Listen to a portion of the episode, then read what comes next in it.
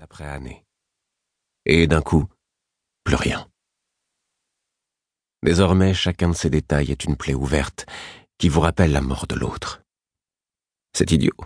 Je suis bien placé dans mon métier pour savoir que rien ne dure. Pourquoi y repenser sans cesse et continuer à me faire du mal? C'est de l'autoflagellation pure et simple. Je ferais mieux de me concentrer sur de nouvelles rencontres. Cette jolie brune assise de l'autre côté du wagon, par exemple. Elle doit avoir la trentaine. Elle est plongée dans un livre. Sans doute parce qu'elle aime lire, mais aussi pour rompre le contact visuel, je suppose. Cela permet d'éviter qu'on l'importune à cette heure tardive, alors qu'il n'y a pas grand monde dans la rame. D'ailleurs, j'ai remarqué que son sac était fermement maintenu sur ses genoux. Je l'observe un peu mieux. Si j'étais moins fatigué, je pourrais me laisser aller à des pensées érotiques à son sujet. Mais je n'ai pas vraiment la tête à ce genre de choses. Derrière moi, de petits loupards ricanent. Eh, dame, t'es libre ce soir Apparemment, il s'adresse à elle. Je ne me retourne pas. Nouvelle interpellation. La femme continue de lire, impassible. La rame de métro emprunte un virage. Le rebord usé du siège en plastique écorche mes doigts. Et je réalise que je le serre un peu trop fort. Les néons à l'intérieur du tunnel défilent. La prochaine station approche. Troisième interpellation. Cette fois, la femme relève la tête. Sans doute pour vérifier que les deux gars ne constituent pas de réelles menaces. Je croise son regard et lui adresse un sourire complice. Style, je suis là, c'est bon, pas d'inquiétude. Un peu macho, je vous le concède. Mais ça fonctionne. Je suis nul pour me sauver moi-même, mais très doué pour rassurer les autres. Docteur Chris Kovac, dépression, et professionnalisme avant tout. Les loupards finissent par se calmer et la femme poursuit sa lecture. J'en profite pour relâcher la tension accumulée dans mes muscles. Mes amis n'arrêtent pas de me dire que je dois aller de l'avant, avoir de nouvelles aventures. Sauf qu'être heureux, c'est compliqué. Vivre, c'est compliqué. Comme disent les Rolling Stones, on n'a pas toujours ce qu'on veut. La courbe se termine. Dernier tunnel, dernière ligne droite. Il serait tentant de continuer de m'apitoyer sur mon sort. C'est un exercice dans lequel j'excelle. Pourtant, ce soir, je ne vais pas en avoir l'occasion.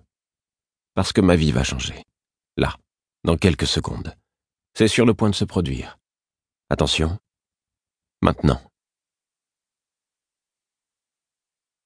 Première partie. Les jours du chien. Chapitre 1 la lumière s'éteint. Comme ça, d'un coup. Il y a un son bizarre, un genre de plop. Et le métro tout entier se retrouve plongé dans l'obscurité du tunnel. Seule la lueur des plafonniers de secours, près des portes, subsiste encore. En dehors de ces halos, la rame baigne dans la pénombre. Nous ralentissons. Le bruit régulier des pneumatiques est remplacé par le long crissement des freins, puis les wagons s'immobilisent. Un haut-parleur grésille au-dessus de moi. La voix forte, déformée, me fait sursauter. Mesdames, Messieurs, suite à une coupure de courant, je vous demanderai de bien vouloir patienter quelques instants. Merci. C'est le conducteur du train, bien entendu. Qu'est-ce que je m'imaginais? Dans une série comme The Walking Dead, une horde de zombies choisirait cet instant pour nous tomber dessus. La main d'un cadavre grifferait la vitre, une fille se mettrait à hurler, les fenêtres exploseraient une à une, et des morts en décomposition surgiraient des profondeurs des tunnels pour se jeter sur les voyageurs. Voilà les trucs que je regarde pendant mes nuits de garde. Il va falloir que je me calme sur les séries télé. Quelques secondes s'écoulent, une minute peut-être. Dans ces moments-là, le temps paraît élastique. J'aimerais qu'un voyageur tousse et interrompe le silence, sauf que personne n'ose. La sensation est oppressante. Je tends mon regard vers la femme brune à quelques mètres, et je devine qu'elle fait de même dans ma direction. Nous distinguons à peine nos visages. On dirait le train fantôme à la fête foraine quand j'étais petit. Je me tortille sur mon siège. Tout va entrer dans l'ordre. Il suffit d'attendre. Une panne électrique dans le métro, ça arrive. Nous sommes au mois de juillet. La chaleur est accablante depuis plusieurs jours, et les avaries de matériel se multiplient en provoquant des pannes de secteur. J'ai lu ça dans le dernier Paris Match qui traînait aux urgences. La canicule rend les gens fous.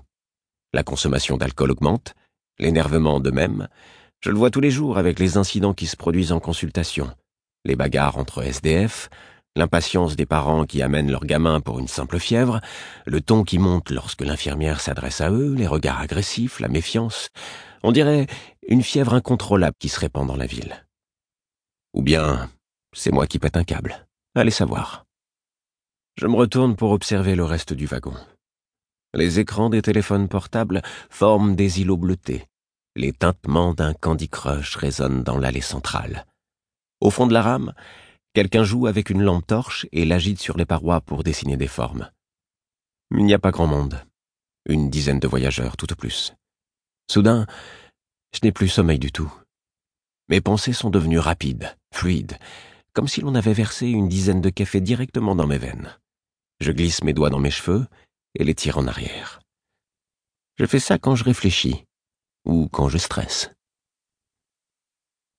Deux personnes se lèvent en repoussant leurs voisins. Hé Ta gueule Qu'est-ce que vous foutez? Tu la fermes Les deux gars de tout à l'heure déboulent devant moi, capuche rabattue, foulard sur le visage. On distingue à peine leurs yeux. Deux guerriers urbains, debout dans la pénombre. Le premier porte un survêtement avec le mot cannabis imprimé en rouge, juste en dessous d'une feuille de chanvre. Je suppose que c'est censé imiter le logo Adidas. Tu bouges pas, dit-il à mon attention. Son acolyte tient son téléphone portable d'une main et une lampe torche de l'autre. Il balaye la rame tout en observant son écran. Qu'est-ce que vous faites? On vous filme. Pourquoi? Parce que c'est drôle. Cannabis s'approche de la femme brune. Toi, file-moi ton sac. Non. Genre, tu résistes? J'ai dit non. Ricanement sous la capuche. Meuf, tu veux passer à la télé? Je ne vous donnerai pas mon sac. Courageuse. Je fais mine de me lever. Le portable se braque aussitôt sur moi. Dis coucou à la caméra. C'est bon, les gars. Les lumières vont se rallumer. Et alors? Alors, vous feriez mieux de partir. Cannabis s'esclaffe. Partir où? Tu vois pas qu'on est en panne? Il glisse sa main dans la poche ventrale de son survêtement. J'observe son geste. Son poing s'est refermé sur quelque chose. Il m'a vu. Et il sait que je le sais. Assieds-toi, mec. Sa voix a perdu toute trace de plaisanterie. Je transpire à présent. La caméra du portable balaye les voyageurs. Tu filmes toujours? Questionne Cannabis. Nickel. On est à combien de vues? 350. Ça grimpe en flèche. Ok, revenons à la dame. Laissez-moi, dit-elle. T'inquiète, on va pas te violer. Quoique, renchérit l'autre. Rire encore, sous les capuches. Ces deux enfoirés s'en payent une tranche. Qu'est-ce que vous me voulez? demande la femme. On te l'a déjà dit, ton sac. Et si je refuse? Dépêche Cette fois, je me lève et m'avance, les mains écartées bien visibles. Tout va bien, les gars. Je sais pas ce que vous fichez avec votre portable, mais il y a plein de témoins ici. Des gens, des caméras partout. Cannabis sort le pistolet de son survêtement et pose le canon sur mon front. Tranquille. C'est bon, mec. Reste cool. La froideur du métal contre ma peau. À deux centimètres de mon lobe frontal. J'espère pour vous sincèrement que vous n'éprouverez jamais cette sensation. Dans la rame, personne ne bouge. Je crois que plus personne ne respire. Capuche numéro 2 commence à s'agiter. Vas-y doucement avec le gun. Annonce plutôt les vues. 1250, 1300, 1004. Marrant, non?